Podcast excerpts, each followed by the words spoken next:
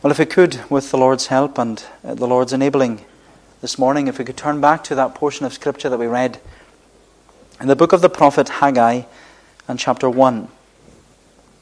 Haggai chapter 1, and if we read again at verse 7. Haggai chapter 1 at verse 7. Thus says the Lord of hosts Consider your ways. Go up to the hills and bring wood and build the house, that I may take pleasure in it and that I may be glorified, says the Lord. But particularly the words, build the house, that I may take pleasure in it, and that I may be glorified, says the Lord. Build the house. You know the last time Barvas Free Church was closed for a lengthy period of time was during the 1930s? But back then, the church wasn't closed because of a pandemic. It was closed due to extensive renovation work being carried out in the building. And during the early 1930s, the, the, roof of the church was raised, and the balcony that some of you are sitting in this morning, it was put in with the staircases going up on either side, and then the roof was reslated, and some of the interior of the church was refurbished. And whilst these renovation works were being carried out in the church, the congregation all had to vacate and they went across the road to this makeshift building. It was a corrugated iron building uh, just across the road. You'll, you'll see it when you go outside. And its foundation it's still, is, is still there to this day. And you know, I actually always thought that that foundation of uh, the Zinc Church, as it was called, I always thought the foundation was actually a fank until I read the history of it in that Pronican booklet. Uh, but you know, in 1933, when the renovation work was complete, uh, the church was officially reopened. And on the occasion of reopening, the address that was given was taken uh, from this text Haggai 1, verses 7 and 8. Thus says the Lord of hosts Consider your ways. Go up to the hills and bring wood and build the house, that I may take pleasure in it, and that I may be glorified, says the Lord. But you know, the reason I want us to consider this text this morning is not out of any sentimental reason but I want us to be reminded, as the congregation in 1933 were reminded, that they were sitting in the same pews that, that you're sitting in this morning. But I, I want us to be reminded that the call and the command of the Lord is still the same. As you know, God's word, it's a living word. And the God of that word, He's still speaking to us. He's still speaking to us in the same way that He spoke to those in a previous generation. Because the Lord spoke to these words, he spoke these words, first of all, to the congregation of Israel in their day and generation. The Lord spoke to the congregation of Barvas Free Church in 1933, to their day and generation. And today the Lord is speaking to us as a congregation of Barvas Free Church. And the Lord is bringing before us the same call and the same command in our day and generation build the house, that I may take pleasure in it, that my name may be glorified.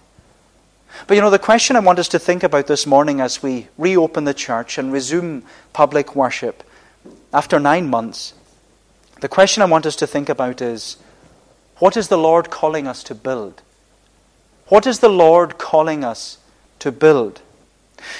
And I want to suggest this morning that the Lord is calling us to build a structural house, a spiritual house, and a special house. The Lord is calling us to build a structural house, a spiritual house, and a special house. So there are three headings uh, this morning. So, first of all, a structural house. A structural house. Thus says the Lord of hosts Consider your ways. Go up to the hills and bring wood and build the house, that I may take pleasure in it, and that I may be glorified, says the Lord. Now, the period uh, in Israel's history in which this short book finds itself, it comes after the Israelites had returned to the promised land of Israel after being in exile in Babylon. You remember that the Israelites, they were in, in Babylon for 70 years because of the Lord's chastening. The Lord had sent them into exile because of their disobedience. Because in these years preceding the exile into Babylon, the Lord had sent prophet after prophet after prophet. He had sent them to speak to the nation and call the Israelites to repentance. But they didn't listen. Despite the frequent warnings, the Israelites, uh, they repeatedly failed to turn away from their idolatry. And the Lord promised that judgment would come if they didn't repent and turn back to the Lord. But still, the nation didn't listen. And so in 586 BC, the nation of Israel, and in particular the city of Jerusalem, it was invaded by the Babylonian king, Nebuchadnezzar. And the Israelites, they were taken captive eh, and they were taken into exile in Babylon. And in Babylon, the Israelites, they were made to be there and they were made to live in a foreign land. They were made to be under the rule of a foreign king and even worship foreign gods. And it was there in Babylon that the Israelites were reminded that our chief end is not to glorify and enjoy self. They were reminded that our chief end is to glorify and enjoy God. And it was after 70 years of exile in Babylon that God, in His mercy, He allowed a Persian king by the name of Cyrus to overthrow the powers of Babylon.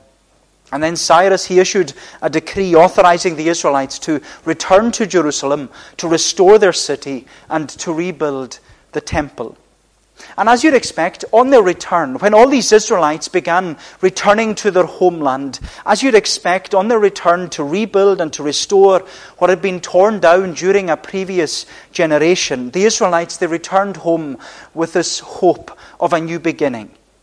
They returned with this excitement and enthusiasm and eagerness and this energy to get to work and see the city rebuilt and the temple restored. And on their return, everything looked so positive. Everything was so promising. Because the Israelites, they, they began to clear the site. They began to, to get rid of all the old debris and then start laying the new foundations. But as we see here in this book, it wasn't long until they ran into problems. And that's what we're told in verse 1. In the second year of Darius the king, in the sixth month, on the first day of the month, the word of the Lord came by the hand of Haggai the prophet to Zerubbabel, the son of Shealtiel, governor of Judah, and to Joshua, the son of Jehozadak, the, the high priest. The prophet Haggai it opens, he opens his book giving to us the exact date when the Lord spoke to him, which was actually 15 years after the Israelites had returned from Babylon. So they had been in Jerusalem for 15 years. It had been 15 years since the Israelites had returned home to rebuild and to restore the temple. But what we see here is that 15 years on, the work of rebuilding the city and the work of restoring the temple, it was all at a standstill. And you know, we might question, well, what was the problem? What was holding the work back? It's, it's been 15 years. Why was the temple not rebuilt by now? Because the first temple, it only took seven years to build. And then in verse 2, we're given our answer. Thus says the Lord of hosts These people say, The time has not yet come to rebuild the house of the Lord. The reason the temple was still in ruins was because the people claimed that the time has not yet come to rebuild the house of the Lord. They said the time has not yet come. But the truth is, the time had come. The time had come. That was the very reason the Israelites had returned to Jerusalem in the first place, because the time had come to rebuild the temple. In fact, when the Israelites returned from exile in Babylon, they believed that they had learned from the past. They believed that they wanted a fresh start, they wanted a new beginning. And when they returned, as we said, they came back with so much excitement and enthusiasm and eagerness, and they had all this energy, and they wanted to love the Lord more deeply and walk with the Lord more closely and serve the Lord more faithfully. They had, they had this desire to get to work and to dedicate their lives to the worship of God and to the glory of His name. My friend, when the Israelites returned, they had every good intention of rebuilding and restoring the temple. But what we see is that sadly, all their passion, all their plans, all their purposes, it quickly petered out. And the Lord revealed to Haggai what the problem was. It says in verse 3 Then the word of the Lord came by the hand of Haggai the prophet.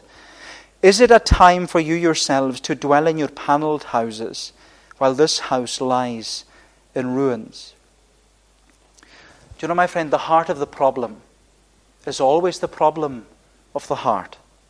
Because, you know, on their return, instead of rebuilding the city, restoring the temple, rededicating their lives to the Lord, the Israelites, what they did on their return was that they rebuilt their houses, they restored their homes, they rededicated their lives to themselves, while the Lord's house lay in ruins. In fact, the Israelites, they tried to make their own houses so grand and so glorious to look like Solomon's palace. That's what they, they modeled it on. Solomon's palace before it was destroyed. You know, the only other house in the Bible, which, as it says there in verse 4, had paneled houses and was finely decorated. The only other house in the Bible was Solomon's palace. My friend, the reason the Lord's house was still in ruins after 15 years because, was because the priority of the people had changed. The priority of the people had changed. They were no longer focused and fixated with the Lord's house. Rather, they had become content, comfortable, and complacent. The Israelites, they weren't committed to the Lord or to his house. They were no longer seeking first the kingdom of God, which left the temple lying in ruins. And so, throughout the prophet, throughout this, this book of the prophet Haggai, the Lord spoke to his people and he challenged them. He challenged their complacency. He confronted their commitment. We're told in verse 5, the Lord says, Now therefore, thus says the Lord of hosts, consider your ways. You have sown much and harvested little. You eat, but you never have enough. You drink, but you never have your fill. You clothe yourselves, but no one is warm. And he who earns wages does so to put them into a bag with holes. Thus says the Lord, consider your ways. And you'll notice that the Lord called and commanded the congregation to consider their ways twice. Not once, but twice. Emphasizing this need to examine themselves. They were to undergo self examination. Thus says the Lord, consider your ways. And you know, my friend, the congregation, they were to examine their head, their heart, and their hand. They were to examine their mindset, their mission, and their motive. They were to examine their contentment, their complacency, and their commitment. In other words, they, they were to examine what they were before the Lord. They were to consider what their relationship was like before the Lord.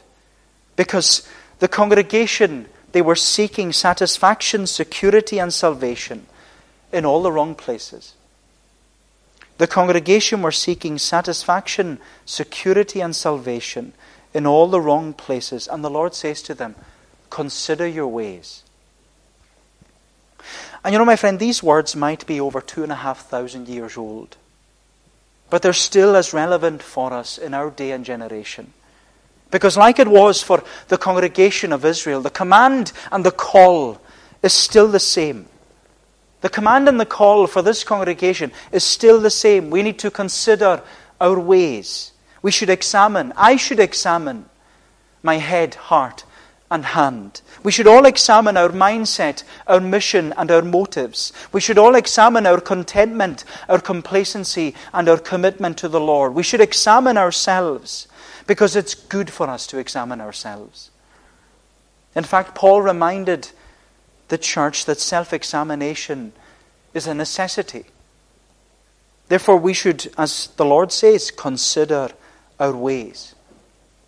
We should consider our ways and maybe ask ourselves that whilst we've been living in exile, you could say, whilst we've been away from the Lord's house, have we been influenced and intoxicated by the world?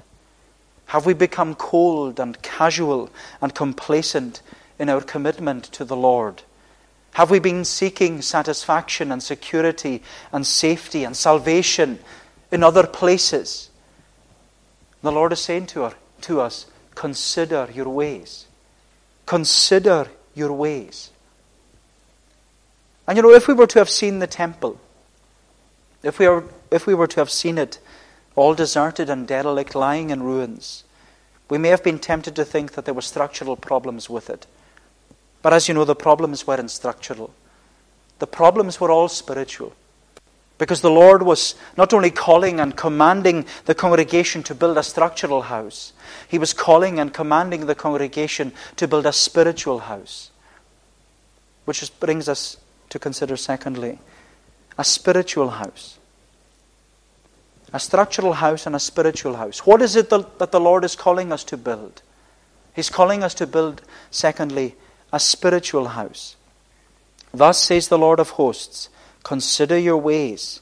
Go up to the hills and bring wood and build the house, that I may take pleasure in it, and that I may be glorified, says the Lord.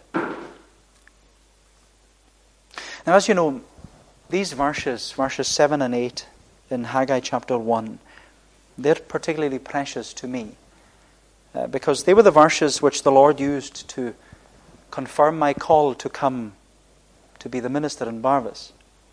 I'm sure that many of you have mentioned this to you before already.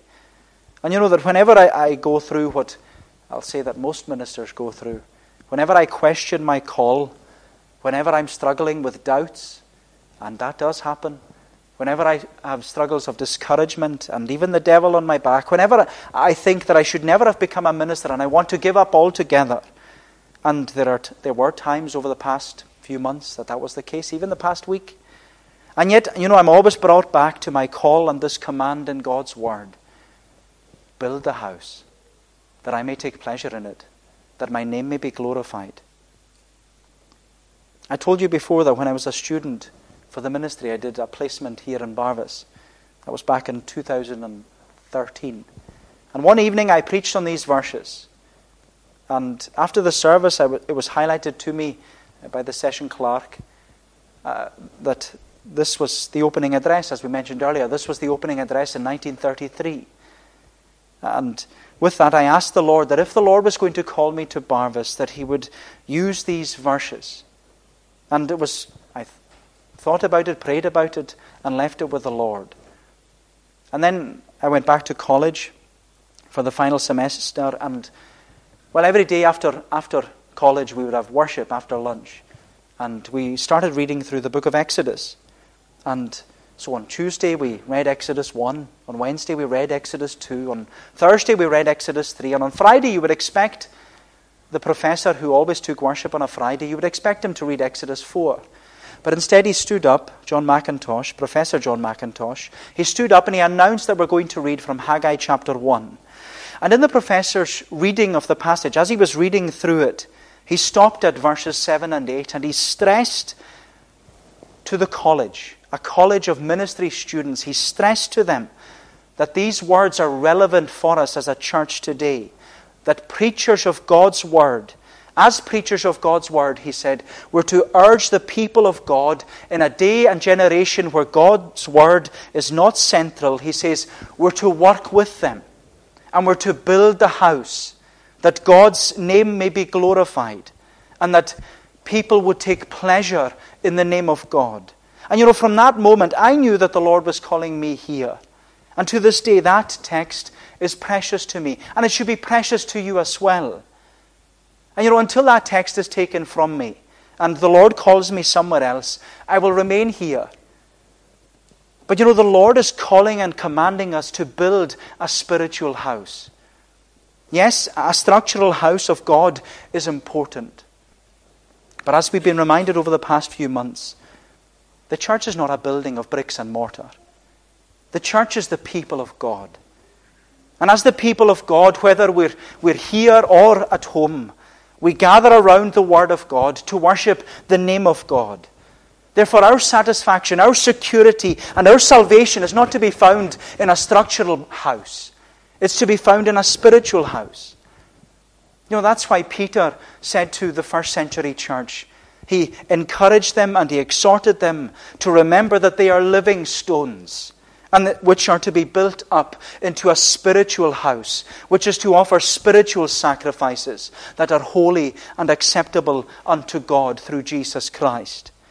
Therefore, my friend, as we return to church, do you know we're to return with excitement and enthusiasm and eagerness and energy so that we will endeavor to be built up as a spiritual house? Because, you know, sadly, what happened to the congregation in Israel It can happen to any congregation.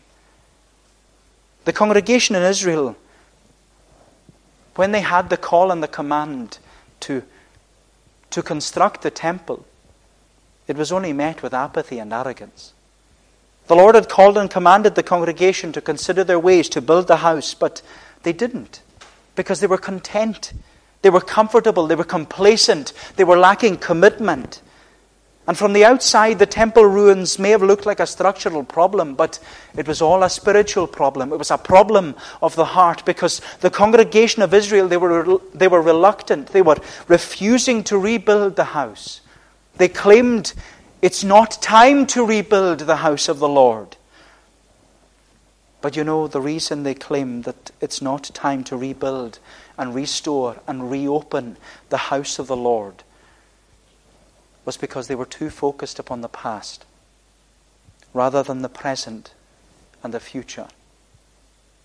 And that's actually picked up in chapter 2. You can read it for yourself when you go home. In chapter 2, Haggai asks the older generation in the congregation, he asks them, Who is left among you who saw this house in its former glory? And how do you see it now? Is it not as nothing in your eyes? Who is left among you who saw this house in its former glory? And how do you see it now? You know, my friend, the work of building a structural and spiritual house, it stopped. Because the older generation said, it's never going to be like it was before. And as the congregation of Israel stood around the ruins of the temple, the older generation wept, while the younger generation wanted to get to work. The older generation wept while the younger generation wanted to get to work. The older generation who had returned from exile, they were now in their 70s, they were in their 80s, some of them maybe even in their 90s. And they all remembered going to the temple as a child. They all remembered what it was like to go in the throng of people up to the temple for all these festivals where they all gathered together for worship and, and song, sang the Lord's songs together. They saw the temple in its former glory. But now all they could see in the present was ruin and rubble. And the older generation, they wept, understandably. But they wept while the younger generation wanted to get to work. Because the younger generation, who had been born during the exile in Babylon, well, they never saw the temple in its former glory. They would have certainly heard about the history. They would have heard about it from the older generation. They would have heard about the good old days and, and what had happened and what they did. But, my friend, the reason the work of building a structural and spiritual house stopped was because the congregation of Israel, the congregation of Israel, the older generation wept, while the younger generation wanted to work. And you know, it should be a warning to us. The book of Haggai is a warning to us as a congregation that even though the church as we know it was like nine months ago, even though it'll be different now, even though we're not able to sing at present, even though we're all masked up, even though church is not what it was nine months ago, and may, may never go back to the way it was, despite all that, but you know, the book of Haggai is reminding us is that both the older and the younger generation, we need to work together. We need to work together to do what the Lord is commanding us and calling us to do. Build the house, that I may take pleasure in it, that my name may be glorified. And you know, I know that as an older generation, it can be so easy to look back at the past it can be easy to remember the former glory. It can be easy to think about the bygone era that was so good back then. And yes, it was good. Nobody's denying that. And yes, it's good to look back at the past. It's good to think of former glory. It's good to know our history as a church. It's good to learn about the Reformation and the disruption and the Great Awakening and the revival that was in this community. It's good to know all these things. But you know, these things should only cause us to learn from the past, never to live in the past. Because we need to learn from the past. That's what the book of Haggai is telling us. We need to learn from the past, live in the present, and look to the future. As a congregation, we need to make sure we don't make the same mistakes as the congregation of Israel.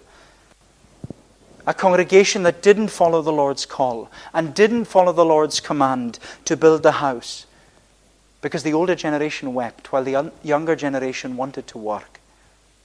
That's why, as a congregation, we always need to be examining self examination, examining our head, our heart, our hand. We need to be examining our mindset, our mission, and our motives. We need to be examining our contentment, our complacency, and our commitment to the Lord. You know, my friend, we always need to be scrutinizing where it is we are seeking satisfaction and security and salvation, so that both the younger and the older generations will seek to build a structural and spiritual house for God's glory. And you know, in many ways, that was one of the reasons the Kirk session was keen to reopen and resume public worship. Not least because we had carried out a risk assessment and thought it was safe to do so. But you know, also because we were conscious that there's already a lost generation in our community that doesn't want to come to church. And the longer we remained closed, there was always that niggling concern that we would lose the next generation too. Therefore, as a congregation, we want to build a structural house. We want to build a spiritual house for God's glory, one that will seek and strive to bring the gospel to this generation and the next generation and the next generation after that. Because we need to have a care and a compassion and a concern for those who are coming behind us. We need to have a burden for lost souls. We need to learn from the past, live in the present, and look to the future. And you know, that was actually the vision that Spurgeon had when he was a minister in the Metropolitan Tabernacle in London during the 19th century. Spurgeon taught his congregation the same thing that we need to learn from the past, live in the present, and look to the future. Spurgeon achieved that by publishing a Christian magazine in 1865 called The Sword and the Trowel. The Sword and the Trowel. And to this day, The Sword and the Trowel it continues to be published uh, on a quarterly basis. You can sign up to it if you wish. You can get all the, the magazines. But you know, it's the title of the magazine that's so interesting The Sword and the Trowel. And of course, Spurgeon, he gave it that title in order to remind the Christian that their role is twofold. Because as a Christian, you're not only to be a soldier in a battlefield, you're also to be a builder on a worksite. Because the tools of our trade, the tools of our trade are the sword and the trowel. You know, it's, it's based upon the words of Nehemiah chapter 4, the same period that Haggai was, was ministering in that whilst the people were rebuilding the walls of Jerusalem, in a sense, they had a trowel and a sword. They had the sword and the trowel as they built the house and as they built the walls together. And my friend, we've not only been called and commanded to fight the good fight with the sword, which is the Word of God, but we've also been called and commanded to build the house. We're to build the house, says the Lord. Build the house that I may take pleasure in it that my name may be glorified. And what that means is that as Christians, we're to be committed Christians. We're to be dedicated disciples. We're to be earnest evangelists. Because with the sword and the trowel, the Lord is calling us and commanding us to build a structural house, a spiritual house. And lastly, we see a special house. A special house. Let's read again at verse 7. Thus says the Lord Consider your ways. Go up to the hills and bring the wood and build a house and take pleasure in it, that my name may be glorified, says the Lord. Do you know, we often say that Jesus is in every page of the Bible. He's concealed in the Old Testament, but revealed in the New Testament. And that's certainly true when it comes to the book of Haggai. because the book of Haggai it concludes with this promise of a special house where the Lord promises and he proclaims through his prophet that the glory of the latter house will be greater than the glory of the former house. The glory of the latter house will be greater than the glory of the former house. And as you know, the glory of the former house, it was concealed in the Old Testament in the form of the temple. But the glory of the latter house was revealed in the New Testament in the person of Jesus Christ. Because Jesus, as the Bible explains, Jesus was the special house. He was the special house who was promised. In fact, Jesus was the special house which the Lord had promised to King David long before the exile had even taken place. Because we're told in 2 Samuel 7, the Lord said to David way back in 2 Samuel 7, I will raise up your offspring after you, who shall come from your body, and I will establish his kingdom. He shall build a house for my name, and I will establish the throne of his kingdom forever. I will be to him a father, and he shall be to me a son. So the Lord promised his people a special house. A special house that would be revealed so that the glory of that special house would be made known to lost sinners.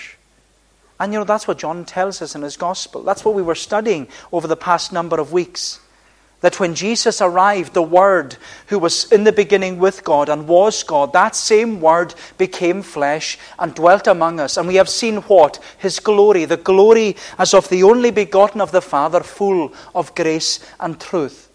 My friend, the Lord promised and proclaimed that a special house would be revealed in the person of Jesus Christ. But what's interesting is that our special house, which is Jesus, he calls us to build our house on solid rock. You remember Jesus' words in the Sermon on the Mount. Everyone who hears my words and does them is like a wise man who built his house on rock. When the rain falls and the floods come and the winds blow and beat on the house, it will not fall, he says, because it has been founded on the rock. And Jesus calls us to build our house upon the rock, upon the rock of His special house. And upon that rock, Jesus says, we're to lay up for ourselves treasures not here, but in heaven. Do not lay up for yourselves treasures on earth, says Jesus, where moth and rust destroy, where thieves break in and steal, but lay up for yourselves treasures in heaven, where neither moth nor rust destroys, where thieves cannot break in and steal for Jesus says, Where your treasure is, there will your heart be also. You know, my friend, Jesus calls and commands us to build our house upon the rock of His special house because He's building a special house. That's what we need to be reminded this morning. He is building a special house. And that's what He affirmed when He said to His disciples in John 14. He said, Let not your heart be troubled. You believe in God, believe also in me. In my Father's house are many mansions. If it were not so, I would have told you, I go to prepare a place for you. And if I go and prepare a place for you, I will come again and receive you unto myself, that where I am, there you may be also. And you know, and with this I'll close. You know what I love about those words in John 14? Is that they're the words that describe what a groom would say to his bride before he married her. Know, the couple are in love, the groom proposes, then they get engaged. And when they get engaged, the groom, he would return home. He would return home to his father's house and build a house for his bride to, to live with him when they're married. But the groom, he wouldn't build a new house or buy a new house like most newly married couples do. The house would actually be an extension onto the Father's house. And that's what Jesus was alluding to in John 14 when he said, In my Father's house are many mansions. Jesus is saying, I'm preparing a place for you. I'm building a special house for those who are part of the household of faith. I'm building a place for you so that when I come, I will receive you unto myself, that where I am, there you may be also. And you know, this morning, my friend, the Lord is calling and commanding us. He's calling and commanding us to build on solid rock. We're to build a structural house. We're to build a spiritual house. And we're to build a special house that's fashioned and founded upon the rock which cannot move, the Lord Jesus Christ. Who better to build upon than this Jesus? And so, my friend, as a congregation, let us take heed to this call. Let us take heed to this command to build the house. That's what the Lord is saying. Thus says the Lord Consider your ways. Build the house that I may take pleasure in it, that my name may be glorified. So let's build the house as a congregation together. Well, may the Lord bless these thoughts to us. Uh, let us pray. O Lord, our gracious God, enable us as those who are weak and frail and often fainting. Help us to pick up the trowel and to build this house that, that thy name may be glorified. And Lord, we pray that as we go forth from here, that we would seek to do everything to thy glory that we would build firmly upon that solid rock which cannot move, that we would not be like the, the foolish man who built his house upon the sand, but that we would be wise, that we would listen to what Jesus is saying, that we would obey his call and follow his command, and build a house, that the name of God would be lifted on high, and that as Jesus is lifted up, he will draw sinners to himself O Lord, bless us then, we pray. Guide us, we ask, as a congregation. Lead us day by day by thy Spirit, that everything that we do and everything we say would ultimately be to thy glory and the furtherance of thy kingdom. Go before us, then, we pray, and do us good for Jesus' sake. Amen. Well, we're going to bring our service to a conclusion this morning by considering the words of Psalm 20, 27. Psalm 27. It's in the Sing Psalms version on page 32. Psalm 27 from verse 4 down to the verse marked 6. And in this psalm, David is confessing that the Lord is his light and his salvation. And as he comes to verse 4, his longing is that he'll dwell in the house of God forever and that it's there that he'll gaze upon the beauty of the Lord and find shelter in his temple. Psalm 27 from verse 4 One thing I'll plead before the Lord, and this I'll seek always, that I may come within God's house and dwell there all my days, that on the beauty of the Lord I constantly may gaze, and in his house may seek to know direction in his ways. So we'll consider the words of Psalm 27 from verse 4 down to the verse marked 6 to God's praise.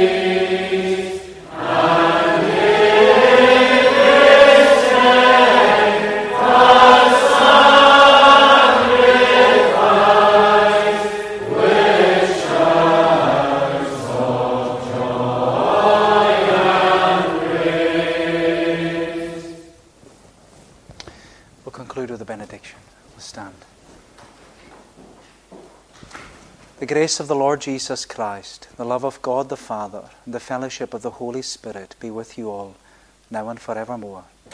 Amen.